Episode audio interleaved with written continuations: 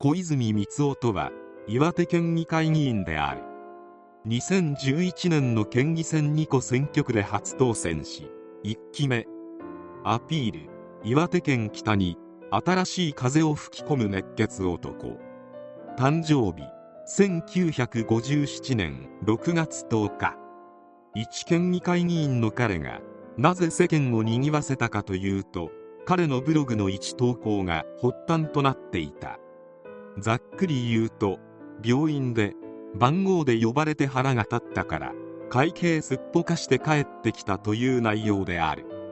6月上旬3日ほど県立中央病院に通い続けていますが当職と一悶着がありました。241番241番の方お名前でお呼びします。241番の小泉光雄さん。ん。僕を呼んでいるの？と気づいた瞬間頭に血が上りました。ここは刑務所か。名前で呼べよ。なんだ241番とは？と受付嬢に食ってかかりました。会計をすっぽかして帰ったもののまだ腹の虫が収まりません。早速公衆電話に向かい小泉というものですが病院内の職員対応にクレームがあるので事務長につないでください。こちらはしっかり小泉だと名前を名乗り電話を入れた。目的も話し話したい相手も指名したのに3分以上待たされ一男性担当者が恐る恐る電話口に出たのでした。私は事務長へつないでくださいと指名しました。なぜあなたが出たのですか？事務長は逃げ回っているのですか？と再び電話口で炎上です。さらに病院内対応に話を戻します。長いうぐいす色のカウンターの中に34名の職員がいながら小泉さん生産会計の計算が出来上がりました。どうぞお越しください。お越しください？こちらは1万5000円以上の検査料を支払う上得意のお客さんだぞ。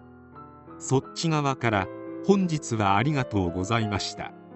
とカウンターの外に出て長椅子に座ってる患者の方に来るべきだろうがデパートでもどこでも1万円以上のお買い物客に生産書を取りにこっちへ来い。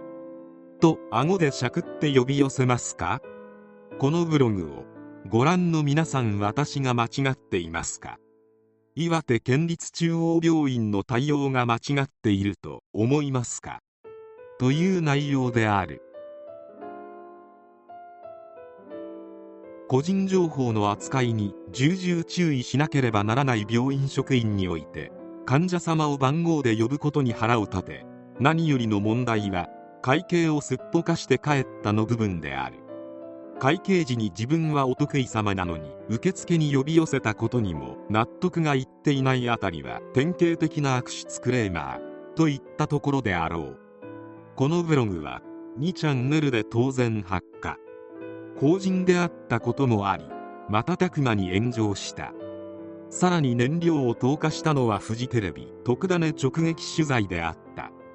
とはいえブログの最後の文である「私が間違っていますか?」岩手県立中央病院の対応が間違っていると思いますか？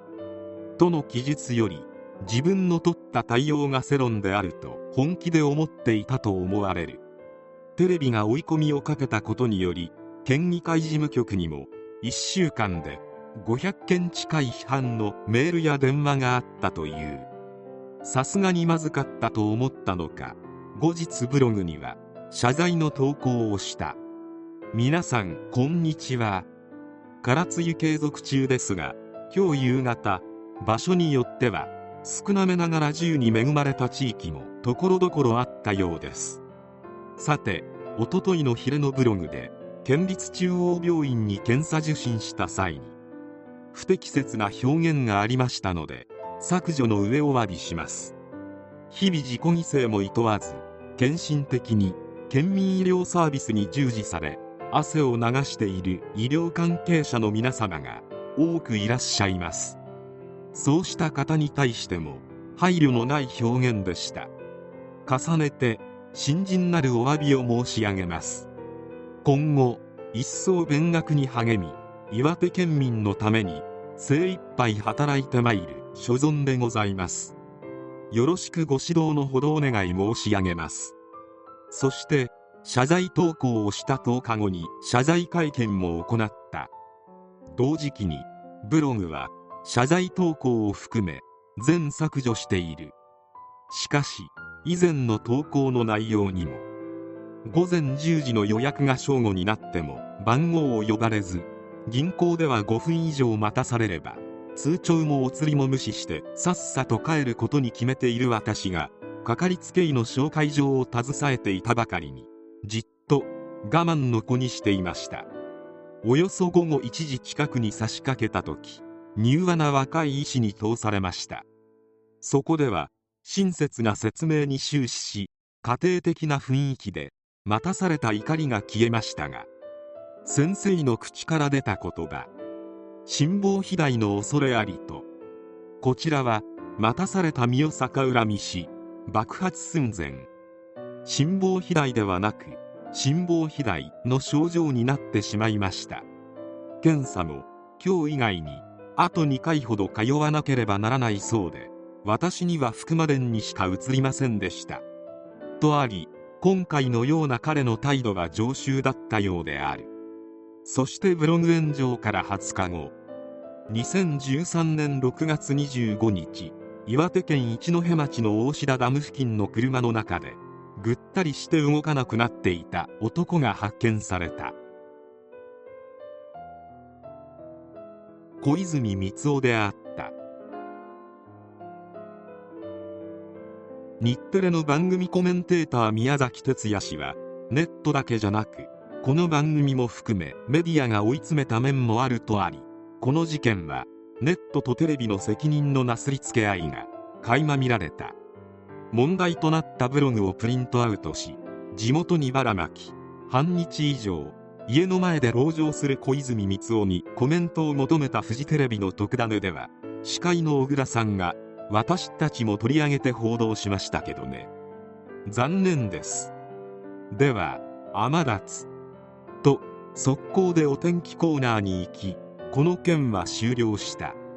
いわゆるネットリンチに近い行為で自ら命を絶つという結果となった。